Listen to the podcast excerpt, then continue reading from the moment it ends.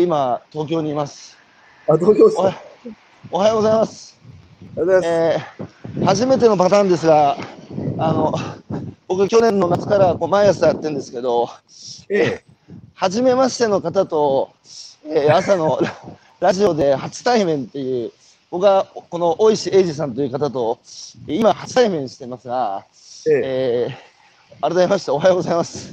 改めましておはようございます。はい、今朝の、ゲストは、みんな電力の大石英二さんお招きをしてですね、1時間お話を伺っていきたいと思いますが、大石さんよろしくお願いします。よろしくお願いします。今日は6月の15日、火曜日ですかね。火曜日ですね。はい、実はですね、会社の、これ僕が勝手に社長が始めた企画で、毎朝好き勝手に、朝の6時からだったら断る理由ないだろうと思って、やる気の問題だからって言って朝の6時に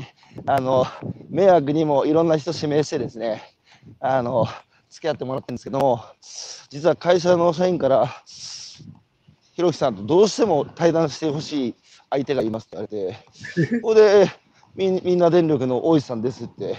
言われて、で今日僕初めましてでこの場に、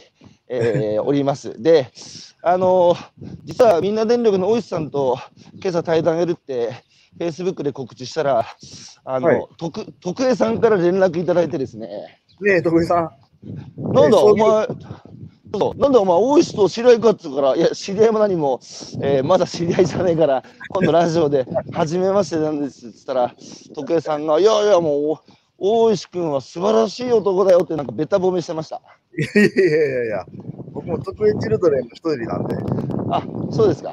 はい。ということで。ここに呼び出されるっていう。ちょっと今僕肋骨の骨2本折ってるんで笑わせないでください。痛いんで。はい、ということで、大石さんよろしくお願いします。お願いします。はい、じゃあまずですね、はい、大石さんが、何者なのか、今僕フェイスブックでこれシェアする間およそ1分間ぐらいあるんですけど、大石さんから自己紹介いただいてもよろしいでしょうか。はい。どうも皆さん、はい、お聞きの皆さんはじめまして、みんな電力の大石と言います。名前の通りですね、みんなで作った自然エネルギーを皆さんのご家庭に再生可能エネルギー 100% でお届けしている、電力会社なんですけども、特徴はですね、今日皆さん、これ聞いてらっしゃる皆さんも、電気って必ず実は野菜と同じように生産者がいるんですよね。突然降って湧いてどっかから出るわけじゃなくて。で、その、生産者の顔が見えるような形で、電力を供給させて、顔の見える電力っていうのを、一つ、特徴にしてまして、顔の見える再生可能エネルギーも供給している会社っていう意味で言うと、今のところ日本では、あんま世界的にもそんななかったりするんですけど、唯一の会社としてやらせてもらってます。で、他にもエネルギーだけじゃなくて、顔の見えるライフスタイルを提案していきましょうということで、顔の見える空気だったり、顔の見えるいろんななんたらシリーズ、顔の見えるリビングとかですね、なんかその顔の見えるシリーズをいろいろと展開しているっていう、そんな会社です。大石さん、はい、うちの社員に、大石社長というのはどんな人なんだって聞いたら、はい、ひろゆきさんが言ってることと全く同じことを言ってる、電力の世界で言ってる人ですっていう情報だけいただいてですね。なるほど。それで僕ね、大石さんのことあれこれ調べようと思ってググったらいろいろ出てきたんですけど、はい、だけどその記事を読んじゃうとその記事をなぞるようなインタビューになっちゃうんで、あえて何にも読んでません。だけど、はい、おっしゃる通り僕も食べ物をね生産してる人がいるのに、その顔が見えなくなってるので、今みんな食事がただのスマホの充電みたいなねエネルギー補給、工業的食事になってるので、ちゃんと誰が作ったかね分かって食べると全然食事の意味が違ってくるよっていう。でそうするとね、ポケマルのユーザーも食べ物捨てれなくなったっていうんですよ。それまでね、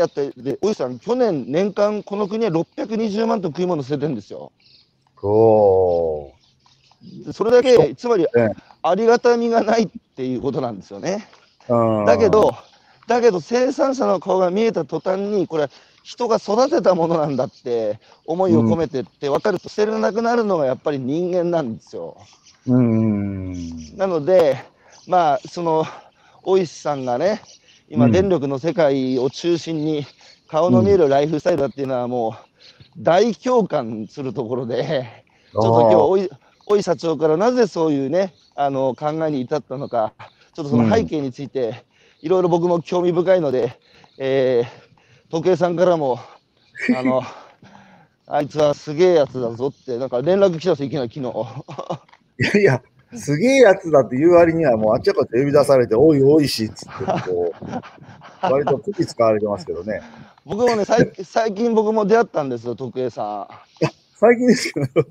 はい、そういきなり電話来て「お前俺ない」って言われて「分かりました」みたいなほんでいきなり会社に来て2時間ぐらい差しで話して愉快な人だなと思ってですね、お付き合いさせてもらってるんですが、まずですね、はい、大石さんってご出身どちらですか？出身はね大阪東大阪市っていうところなんですよね。東大阪。はい。いつまで大阪にいたんですか？20歳までいましたね。浪人してる時まで。すっかり大阪弁抜けてますね。いや、あんなことないですよ。全然もうベタベタな関西弁ですよ。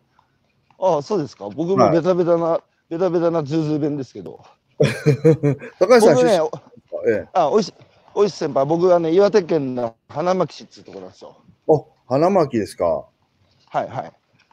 僕ね、野球大好きだから、花巻っていうと、やっぱりね、野球有名なとこですもんね。そうなんですよ。ようやく花巻は大谷君と菊池雄星のおかげで全国区になりましたよ。そうですよね。はい。しかし、あれですよ。ニューヨークタイムズがなぜ岩手県から世界的なピッチャーが生まれるのかって特集記事組んでたんですよ、数ヶ月前。本当ですか？すごいですね、それ。その答えなんだと思います。興味深い。なんだろうな。なんですかね。ニューヨークタイムズの答えは、早寝早起きっていう。そこかよみたいな。そこかよみたいな。あ、2人とも地元の人なんですか？そうですね。大谷君は、まあ一ノ瀬奥州市っていうまあ、水沢っていうところですね。菊池君は盛岡かな。なるほど。まあいずれ花巻東高校ね、卒業してますけど、ちなみに高校野球も大好きですか？大好きですよ。僕もやってましたからね。大石さん、今春夏通じて甲子園っていうのは190回以上大会やってるんですけど。東北人にとって悲願なんですよ、甲子園の優勝旗の白川越えっていうのは。まだ1回も優勝したことないんですよ。あ、そうだったんですか。決勝まではね、十何回も行ってんだけど、必ず決勝で負けちゃうっていう。いやー、そう言われればそうかもしれませんよね。もう全部ですよ、雄星君もそうだったし、選抜で2対1で負けたし、大谷もダルビッシュも。やっぱ優勝旗をもぎ取れなかったんですね。悲願なんですよ、東北人はもう。僕、岩手県だけど、何県でもいいから、とにかく東北に優勝旗っていうのは東北人の悲願なんですが。で、大阪、昔はですね、ちょっと話それますけど、大阪の高校と1回戦で岩手県が当たってね。もう、昔はさ、コテンパンにやられてたのに、一回大阪のあれ隼人高校ってあれ横浜か大阪桐蔭か大阪桐蔭と花巻東が当たって花巻東が勝ったっていう奇跡が起きてですね。そんなこともありましたけど、ちなみにプロ野球はどこのファンですか？もちろん阪神。もちろん阪神ですね。あ、そうですか。阪神今年調子いいですね。調子いいですね。で、20歳までその大阪で育って、その後、上京されるんですか、東京に。そうです、そうです、東京に来て、まあ、尾崎豊とね、仕事したくて、尾崎豊の世代なんですよ、僕。いや、僕も、つうか、僕、尾崎豊教ですから。あ、本当ですか、もうめっちゃ共通点ですね、それ。で、尾崎豊浪人時代にね、手紙書いて、うん、で、その、自分でなんか恥ずかしい歌でしたけど、なんかその自分で歌詞書いたやつを、尾崎豊の事務所に送って、働きたいんですって。ちょっと、おじさん、僕、今、肋骨2本折ってるんで笑わせないでください。もう痛いです。マジでか、大石さん、だいぶぶっ飛んでるの。尾崎豊に自分の作った歌詞を送りつけるって、そう、相当ですよ、それ。で、事務所まで行ったんですよ。受け取ってくれって言って。あ、直接持ってった。そうです、そうです。当時、ね、渋谷にありましてね、浪人の時にね、それ持って行ったんですよ。受け取ってくれませんかって言って。はい。いや、こういうのちょっと困るんですよねっていうふうに言われて、追い返すわけなんですよ。しかし、大石さん、高校時代って何、やんちゃだった？グレてた？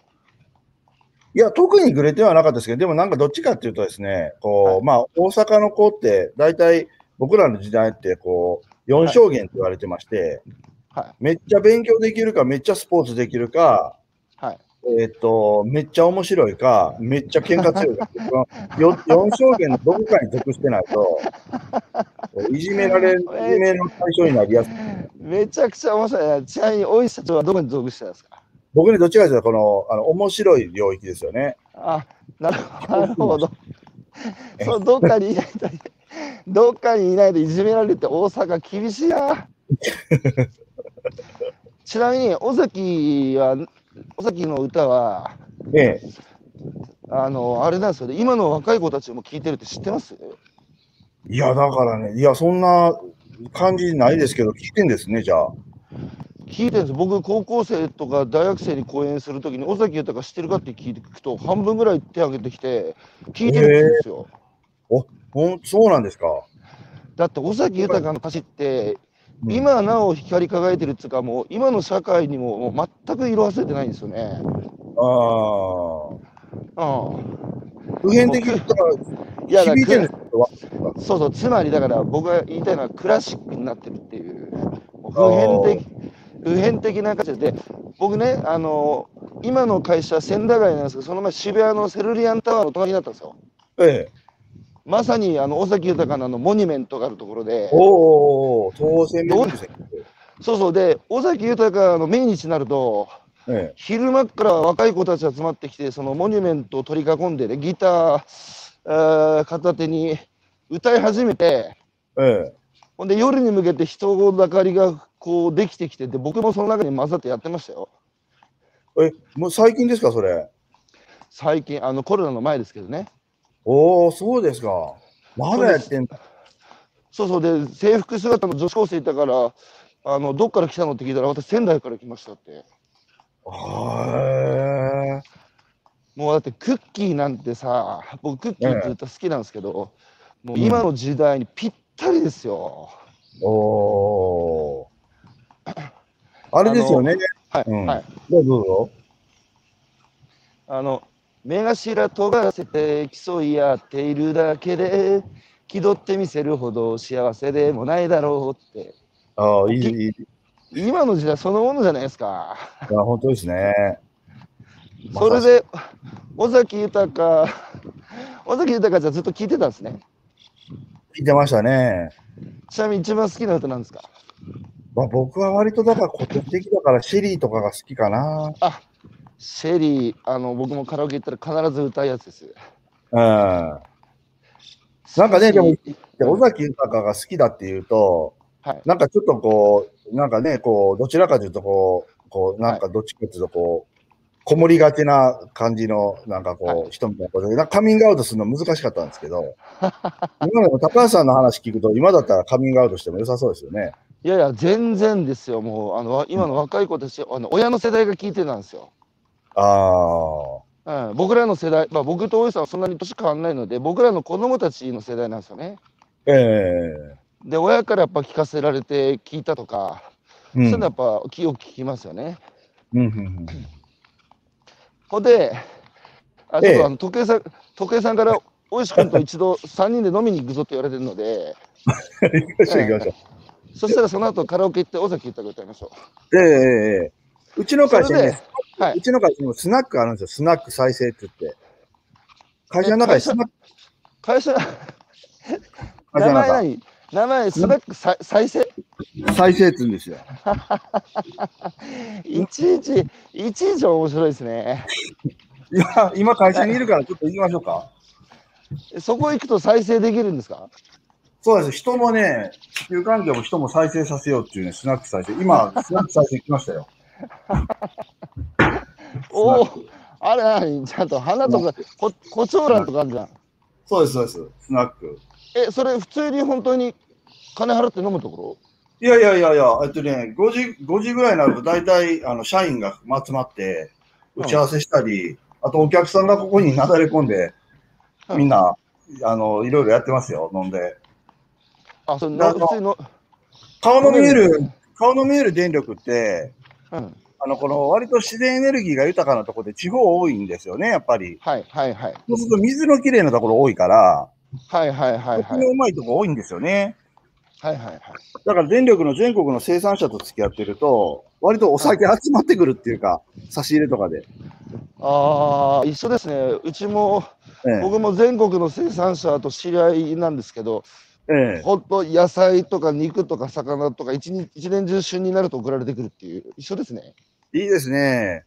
じゃあ僕とおじさんがタッグ組んだら完璧じゃないですか。それに酒も入ってくるっていう。お酒入っていいですね。食材と酒と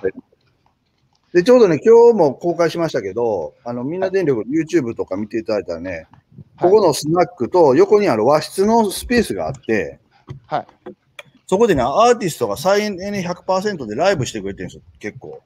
マジっすか？マジで。徹底してますね。ちょっとね、今行きますけどね。ここにね、会社どこにあるんですか？三軒茶屋です。おお、和室あるね、畳のね。で、この和室のところで狭いところなんですけど、ちっちゃいところでね、ブラフマンっていうバンドの敏郎さんとか、あと杉蔵さん、はい、うん、X ジャパンの、はい、がセッションでライブしてくれたり。マジっすか？そうです。オレンジレンジのようさんと片平里奈ちゃんがライブしてくれたりね。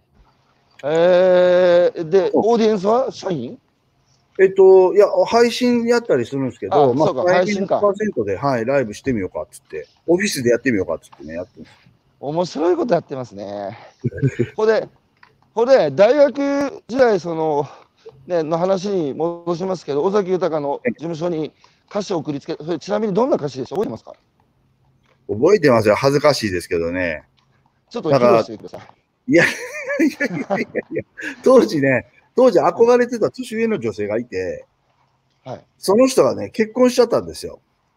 僕がちょうどの時に。うわー、失礼。そのね、なんか昇進の気持ちをね、書いたような。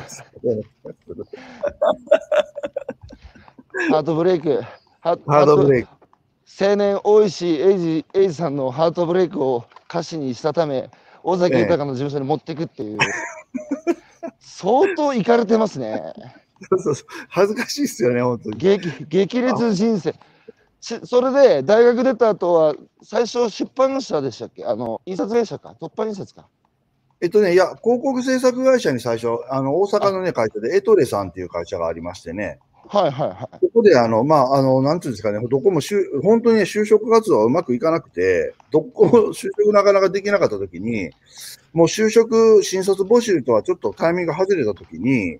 はい、東京事務所で、その事務所を開設するんで、そこのなんかこう、まあ、スタッフっていうか、まあ、見習いみたいな募集があって、はい。はい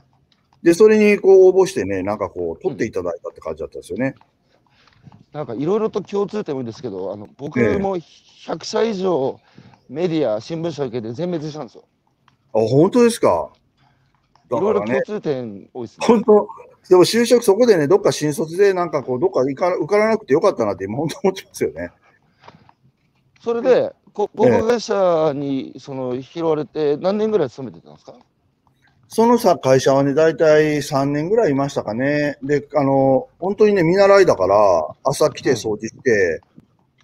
コーヒー作ったり、あと当時デジタルもまだそんななかったから、原稿できたら、どっか代理店さんに運んでいったり、うんうん、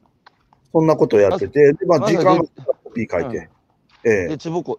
みたいな感じですね。でちぼこですね、はい。いい先輩で当時は環境問題とかその再生可能エネルギーだとか、うん、電力とかあんまりそう当時はまだ興味なかったですか？全然ですよ。全然。おお、人生って面白いな。それで、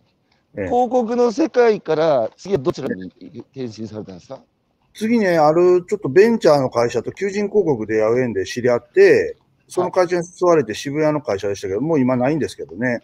その会社に行ってね、いろいろとまた経験させてもらって、その次が凸版印刷ですね。ああ、で、凸版には何年ぐらいいたんですか？凸版は結構いましたね。14、15年いたかな。ああ、で、凸版、その再生可能エネルギーっていうか、みんなの電力2011年ですよね。そう、でもね、みんな電力、能つかないんですけどね。うん。みんな電力自体はね、もともと僕、新規事業の担当、2007年ぐらいですよね、電力に知り合ったのか。それは凸版印刷時代にみんな電力と出会ったんですか？だから凸版印刷時代に、よくね、それ、新聞とかなんかいろんなところ取り上げてくれますけど、ソーラーのついた、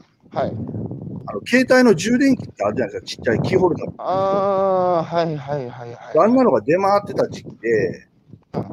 カバンにそれをぶら下げてた、地下鉄で偶然知り合った女性がいたんですよ。すいません、地下鉄で偶然知り合ったって声かけたんですか？いやいやいや、僕がつり革捕まってたら前にそういう方が座ってて、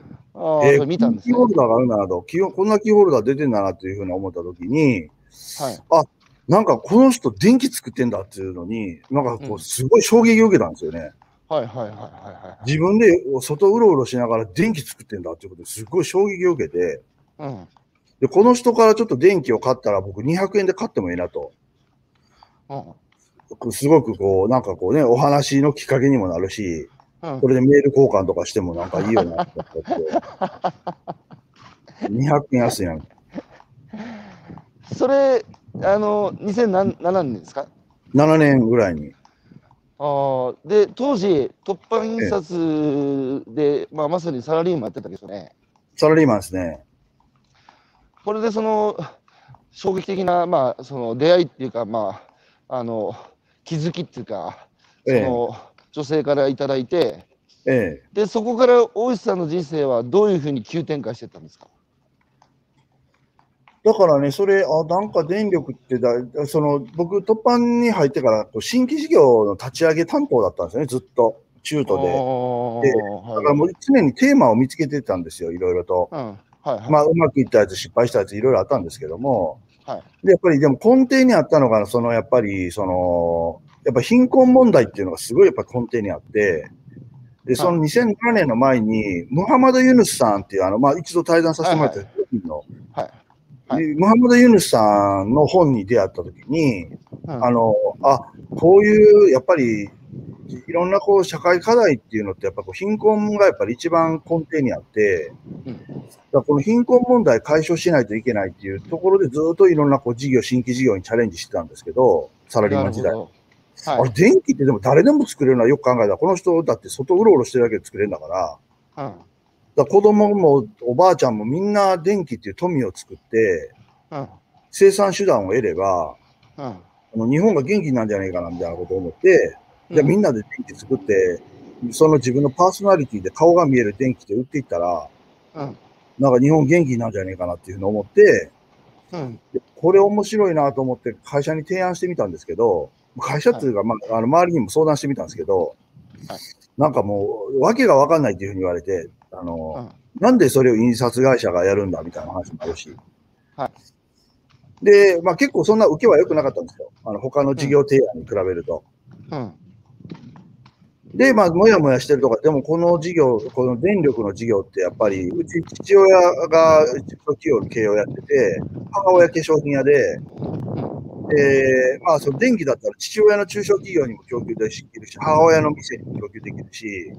ろんな社会インフラとしてやっぱりそこで事業をチャレンジする意味が大きいし、なおかつなんかビッグプレイヤーで、特に独占が石油業界になって、そういうの分散化が起こる、そのチャレンジするのってすごく面白いなと思ったんですよ。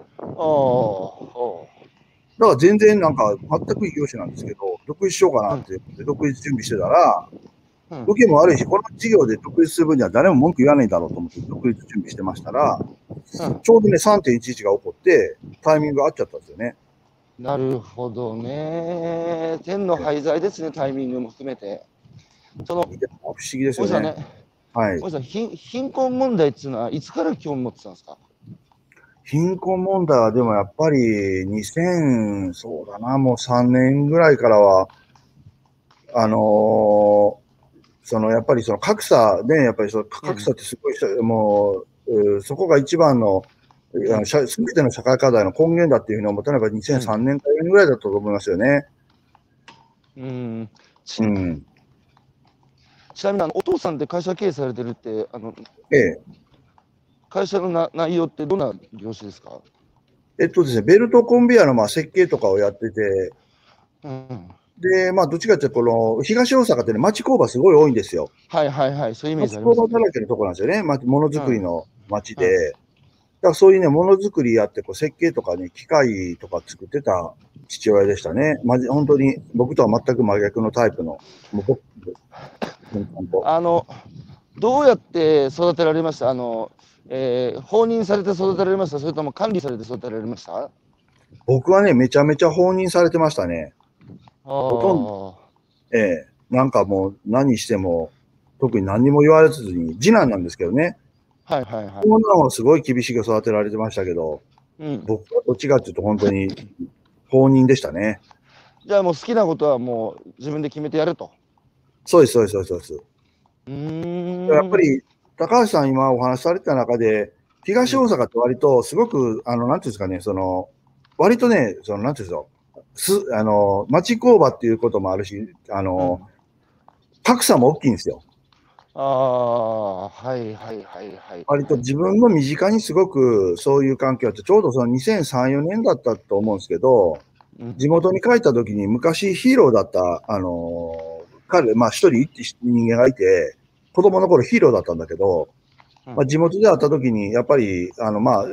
職にもついてなくて、でその彼と、たまたま商店街で会った時に、なんか俺を、僕、エイジって名前なんですけど、エイジ君だけには、俺みたいになってほしくないんよな、みたいなこと言われたことがあって、いや、彼、すごい、すごくヒーローだったので、地元の。なるほど。だけど、何が問題なのかなって言ったら、環境だったり、いろんなそういう許されないものがあったときに、やっぱ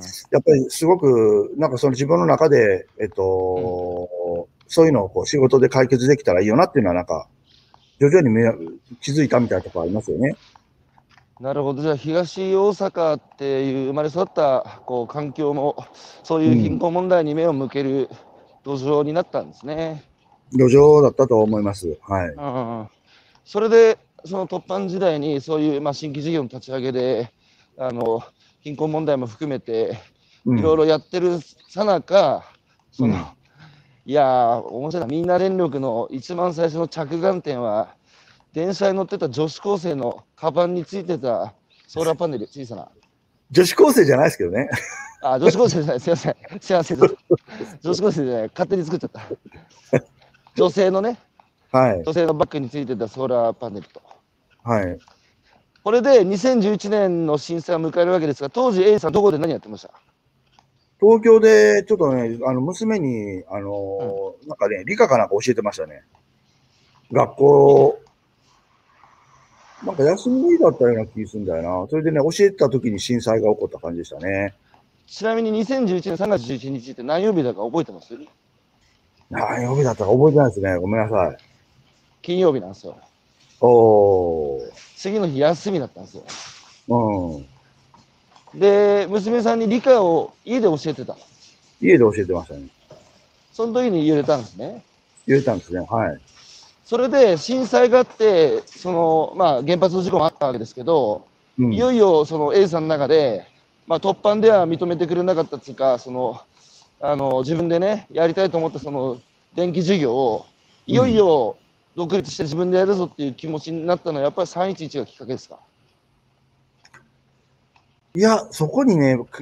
まあね、後押しになったのは確かだけど、もともと独立しようと決めてたところがあったんで、あ、なるほど。そうなんですよ。だからそこに明確な因果関係はないんですけどね。でもまあ独立した後、これだけ業界がまあ大きく変わりましたんで、うん、ある意味その真っただ中に入ったっていう意味ではタイミングっていう感じが良かったのかなとは思いますよね。なるほど。良かったのか悪かったのかよく分かんないところもあるけど。じゃあ別に311があろうがなかろうが、電気事業で独立しようっていう腹はもう決めてたんですね。決めてたんですよね。で実際にトッパンさんを脱藩されたのはいつですか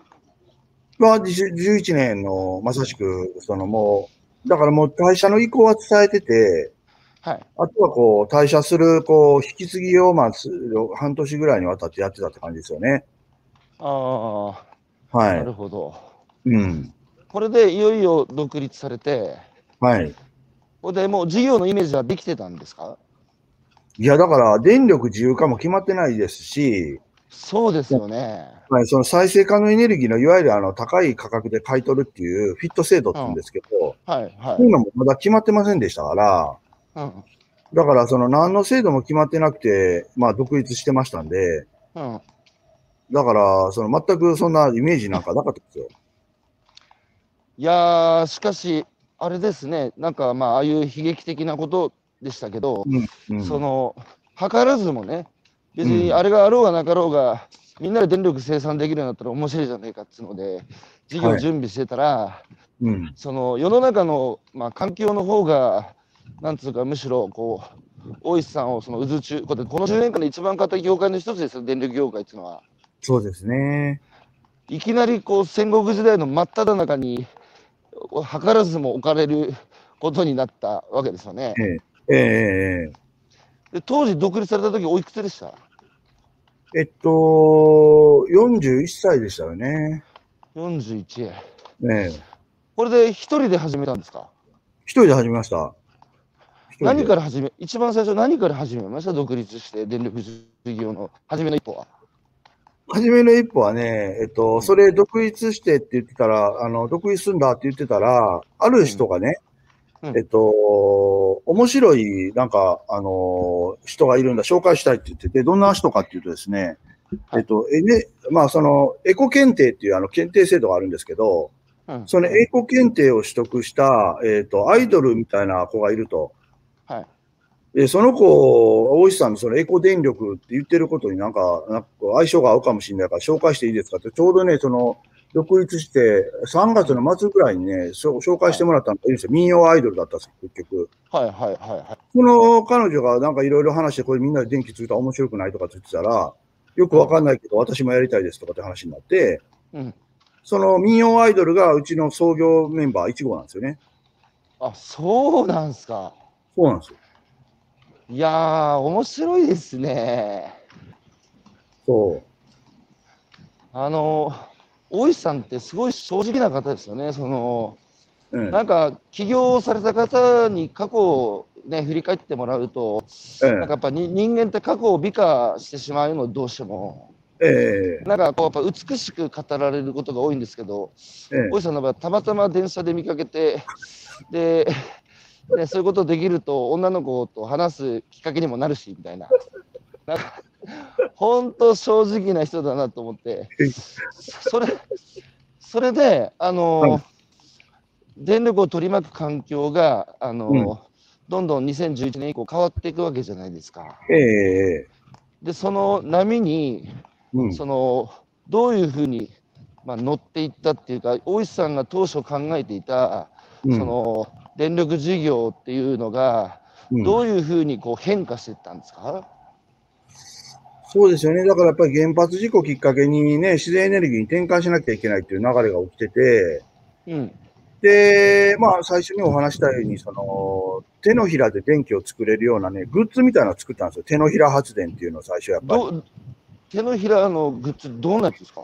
すか？ソーラーのね、ついた、携帯キーホルダーのちょっと大きい輪みたいなやつを、はいはいはい。自社で作ってみたら、エネルギーアイドルと、あと創業2号メンバーが、まあ、バイト時代の、学生時代のバイトの後輩で、お笑い芸人なんですけど、こういうやつ。はい、こ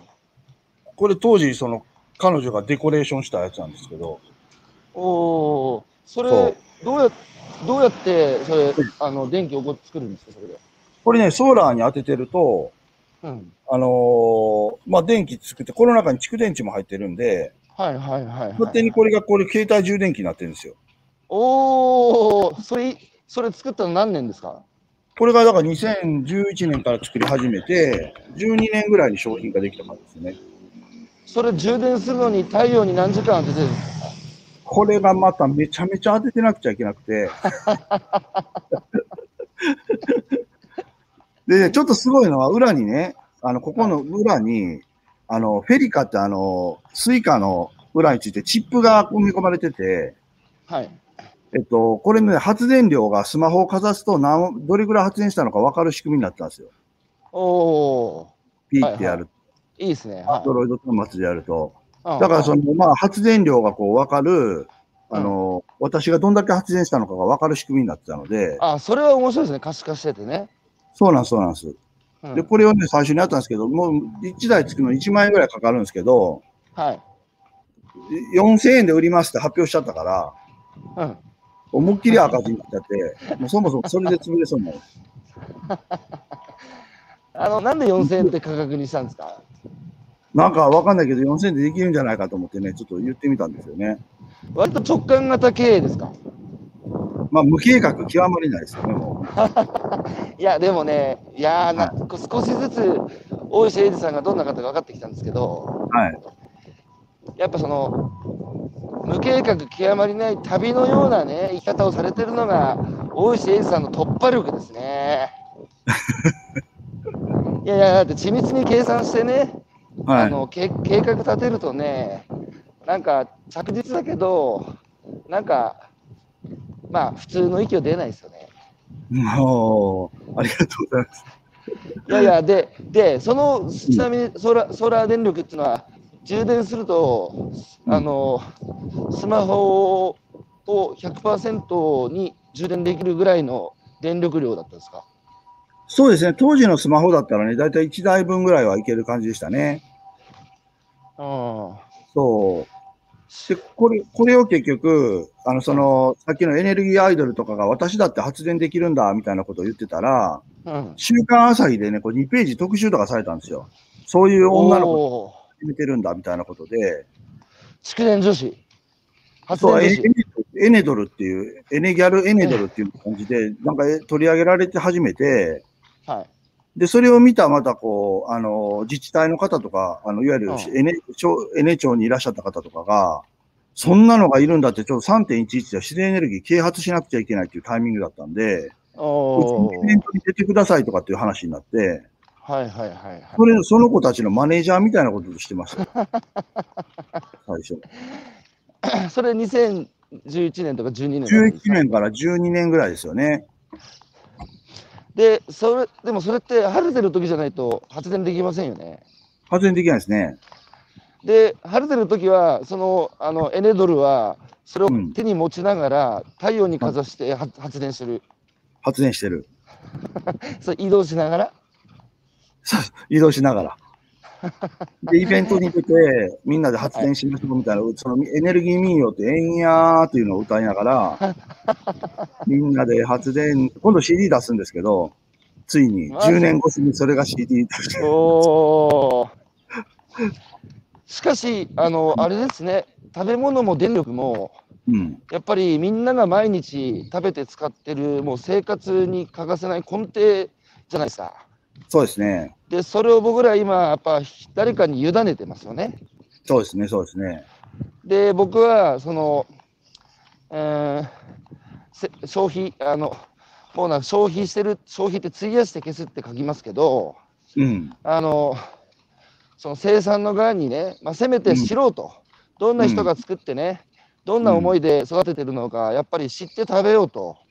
でそうするとやっぱ理解と感謝っていうどんな一流のシェフでも味付けできない味付けが加わる分美味しく感じるし、 あと捨てずにフ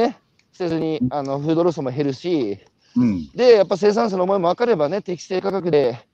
スーパーより多少高くてもね、手数分かるだけに、まあ、その人のね、いいねで買おうっていう気にもなるしね。なりますよね。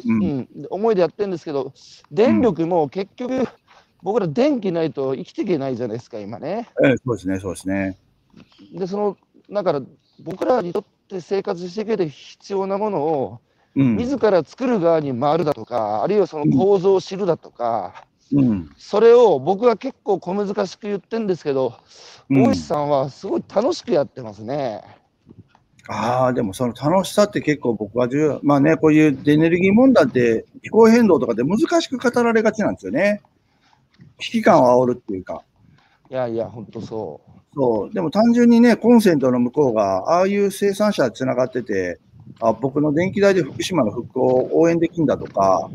ふるさとの自然エネルギーを応援できんだ。で、その自然エネルギーの発電所を応援できる仕組みになってるんで、それこそ生産者を応援できる仕組みになってるんで、しばらく応援してるとなんか忘れた頃に、その応援してる発電所からなんかふるさとセットとか届いたりするんですよね。なんで届くんですか？なんかね、まあ、電気代支払っていくじゃないですか。はい。で、顔の見える電力がずらーっと並んでて、そこにこう応援機能がついてて、月に1個どこか応援できるようになってるんですけど、そうするとね、自分の電気代のうちから100円がその生産者に、電気代とは別に支払われるんですよ。なるほど。で、6ヶ月ぐらいすると大体600円、1年間すると1200円貯まってくるじゃないですか。それを原資に、今度は生産者さんが、電気の生産者さんが、例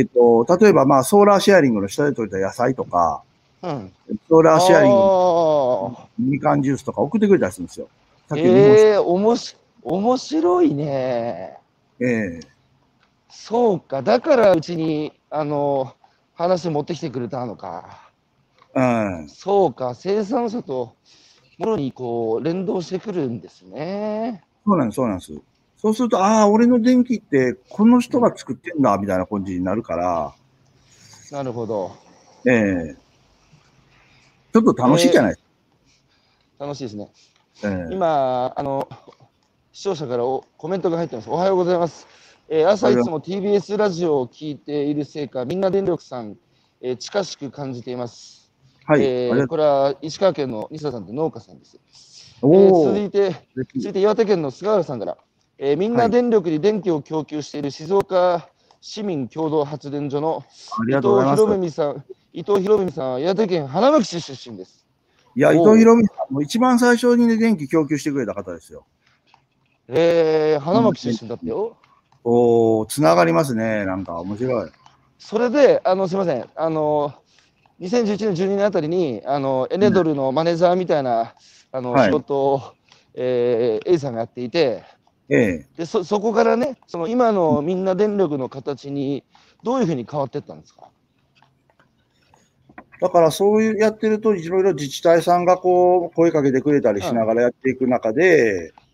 まあ、電力自由化になったわけですよね。で、この電力自由化の時に、じゃあこの顔の見える電力っていうのを実現するためには、電気は混じるけど、お金が直接その人に発電、支払えってそこを見える化したら、まあ、似たようなことができるんじゃないかっていうふうに思ったわけですよ。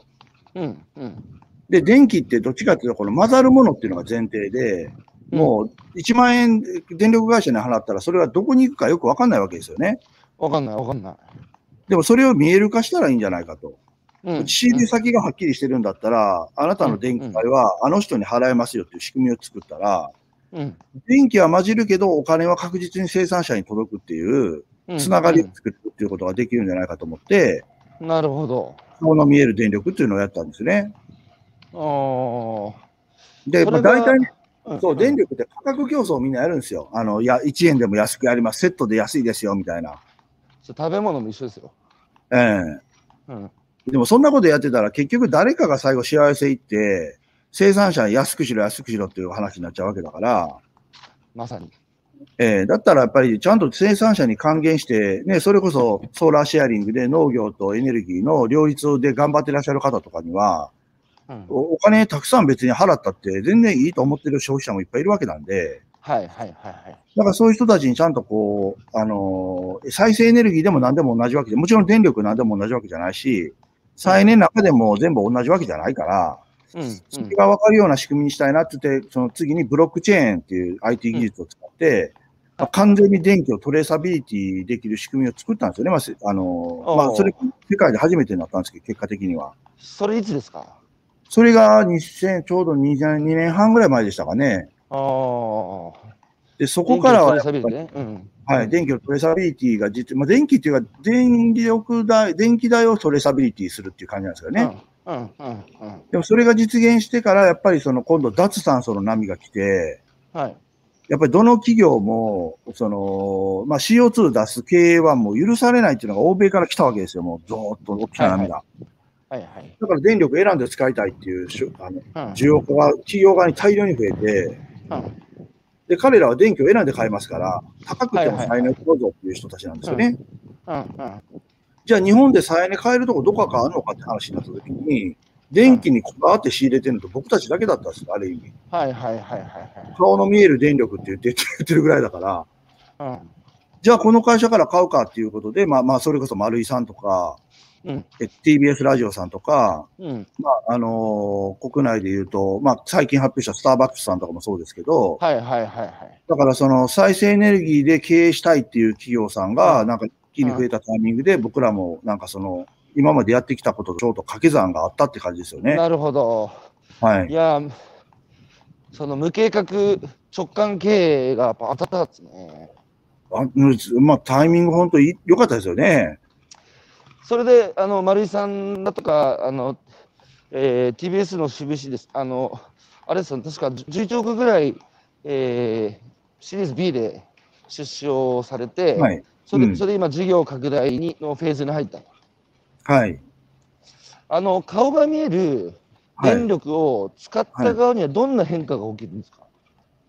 使った側はやっぱり、例えば、法人でいうと、丸井さんとかですと、例えば新宿本館は、まあ、岩手県の花巻の風力で、この発電し、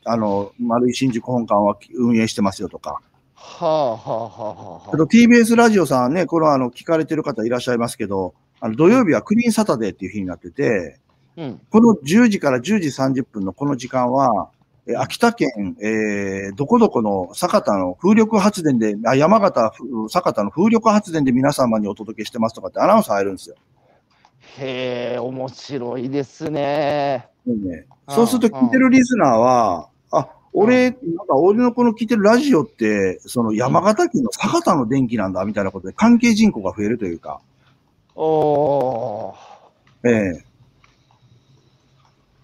だからそこに突っ込まれてちょっと行ってみようかなっていう感じになるんですけど。あとまあ面白いのは、青森県横浜町って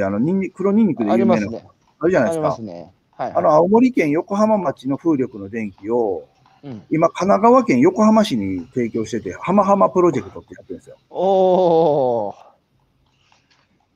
いやー、すげえな、面白いな。まあ本当に食でやってることをそのまんま電気でやってる感じですね。僕らも、結局、ポケマルってやっぱり自分たちのこの快適で豊かなね、都市の生活っていうのが、何を基盤にして成り立ってるのが、ちゃんと見えるようになれば、今、その基盤が揺らいでるっていうか、地方は過疎高齢化で、本当、寂れてしまってるので、だけどね、そこがやっぱり僕らのこの豊かな都市生活の基盤じゃないですか。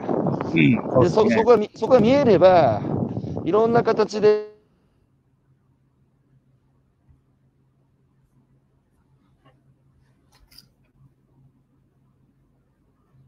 大震災の被災地で起きたことを、今度はね、日本中で起こしたいんですよ。きっかけさえあればね、縁もゆかりもないところに、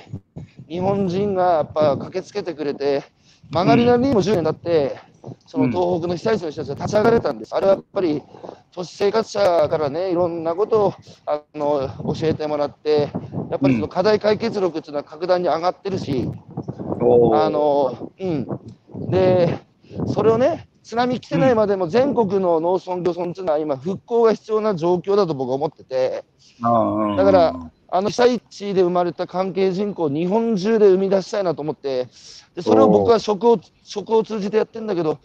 うん、英二さんは電気でそれ同じことやってるね。ああ。でも本当にかもしれないですね、うん。見えるようになれば、まあそこの土地に対する関心も生まれて、うん、まああと感謝の念も生まれるし、なんならちょっと一度こうね、せっかく旅行行くんだったら、この前聞いたラジオの、うん、いつもその愛聴してるね、ラジオに電力を供給してくれてるあの町に行ってみようってことでしょ。そうですそうですそうですそうです。その顔が見えるってことに大石さんすごくこだわってらっしゃいますけど、はい、この顔の見えるライフスタイルの行き先っていうか、なぜそこまでその電力に限らずにとにかく顔の見えるライフスタイルにこだわってるんですか。いやだから結局よくよく、まあ、電力の顔の見える化していくプロセスでやっぱ思ったのは。はいはい、今の生活って、それこそこの、まあ、机、今僕、木製の机にこう座ってますけども、はい、この木だってどっかで取れてるはずだけど、全然どこかの木か知らないし、はい、で、例えばこの洋服だってどこで誰が作ってるかなんてほとんど知らないし、はい、でもこの、まあ今までってそういうのって値段しか価値判断が割となかったわけですけど、はい、そこにやっぱりすごい社会問題がいっぱい潜んでると思ってるんですよね。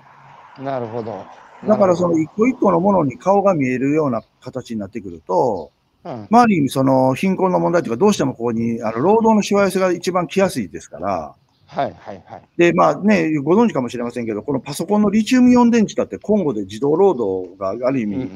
ある中でパソコンが出来上がってるってほとんどの方は知らないじゃないですか。うんうんうん、でもそれ自動労働に全然組みしないパソコンがあって1000円高ければ、別にその1000円なんて誰も払うと思うんですよね。はいはいはい。だから顔が見える化することによって、そういう社会のある意味その課題解決になると思ってるから、もう顔の見えるライフスタイルこそ貧困の解消につながると僕はちょっと思って、こだわってやってるんですよね。つまり自分の、うん、その視界に見える、自分のその手に届くところが、自分の目に見えるところで自分の生活を完結させるってことですよね。そうですね。うん、今それが間接化されて見えないようになって、うん、で食べ物の世界とやっぱ一緒だな。だから僕らも悪気ないんだけど、うん、間接的な共犯者になってるってことですよね。その社会問題を生み出す上で。本当そう。本当そうなんですよ。そうなんですよ。だから僕、うん、無自覚な環境破壊って言ったり。無自覚破壊っていう言い方するんですけど、うん、だからその無自覚であるから余計厄介なんですよね。うんうんうん、だからその無自覚をある意味で、うん、その顔が見えるライフスタイルっていうのは、うん、その北風と太陽でいうとその大石さんのアプローチの仕方で太陽じゃないですか。で割とやっぱこういう社会問題系ってまあ、僕も悪い癖でやっぱ北風風に語ってしまう、うんうん、ことが多いんですけど、うん、大石さんのユニークなところはやっぱ完全に太陽アプローチですよね。そうですよね。だから面白くいかにするかっていうことをやっぱりモットーにしてるところあるんで会社の、はいはい、面白さだから、まあ、今回伊藤聖光さんが電気作ったりしてるんですよね今。伊藤聖光その電気で、家にファンの家に電気届いたりいよいよアイドルの電気が家に届く最初のお姉さんの電気を言ってるアプローチ始まってますけど、それってなんかちょっと面白いじゃないですか。単純に。面白いです、面白い。面白い。高く買ってもいいし、そんな電気。中野さんからコメント入ってます。応援機能は面白いですね。生産者がみんな電力さんとコラボする場合、設置費用はどのくらいの負担になりますでしょうかって質問が届いてますけれども。電気生産されてたら別にそんな設置費用とかは特にかかんないですよ。もう、まあ発電は自らやっていただく必要はあるんですけども、そのできてる電気は僕ら全然こう買い取って、いつでも電気買い取らせていただきます。はい。それ、A さんで、ソーラーだけじゃなくて、例えば小水力発電とかも多くないですか？はい、あれ全然あると思いますよ。農業用地。何でもいいですね。再生可能エネルギーだから。でむしろ、今は作ってないけど、土地はありますよと。工作法基地も近くにありますよっていうところだったら、まあ一緒に作ることも可能です。なるほど。ちなみに僕、毎朝、ってか毎日3万歩ぐらい歩いてるんですけど、歩いた発電でできないですか？あのね、それもね、めっちゃ微量ですけど、ちょっとだけ電気は作りますね。送電線に遅れるほどではないんですけど。でもね、江戸時代の庶民って何万歩歩いてたか知ってますか？いやー、どれぐらいですか？3万歩なんですよ。3万歩って僕今、毎日歩いてるので分かるんですけど、大体4時間半ぐらい歩いてないと3万歩にならないんですよ。だけど、江戸の人たちは交通手段も何もないからね、みんな歩いて仕事をして暮らしていたから、当時環境問題っていうのはなかったんですよね。だって自分たちの体をとにかく動かして、そのやっぱ移動しなきゃいけないし、それがやっぱりね、だから自分たちの体を使ってたエネルギーをやっぱり置き換えたんですよね。なるほど。続々とコメントが、来てますね。不安や怒りは瞬発力を生み出しますが、継続はワクワクが必要ですね。衣食住医療、エネルギーの、自分自給率、関係自給率が高まると、安心感が増し、お金の力が弱まると思っています。まさに貧困問題に直結ですね。時給の中で一番遠いと思っていたエネルギーがとても身近になりました。エネルギーと農業、エネルギーの CSA、ワクワクしました。ありがとうございますという農家さんからのコメントが。いやー、これじゃあ、A さんは最終的に、まだまだ、道の途中だと思うんですけれども、このみんな電力の、その、ビジョンというか、最終的にどういう、社会を作りたいと思ってらっしゃるんですか？そのね、顔の見えるライフスタイルっていうことで、今その空気の顔の見える化やったり、この空間の CO2 だとか、菌の状態とかっていうのも今やってますし、あと今ちょうどね、また高橋さんともぜひそこをお話したいですけど、土をやっぱり、今ちょうどいろんなところで実験してまして、有機の土地だとね、CO2 の吸収のね、ポテンシャルが圧倒的に上がるんですよね。ああ、なるほど。で、今、再生エネルギーを増やすことで、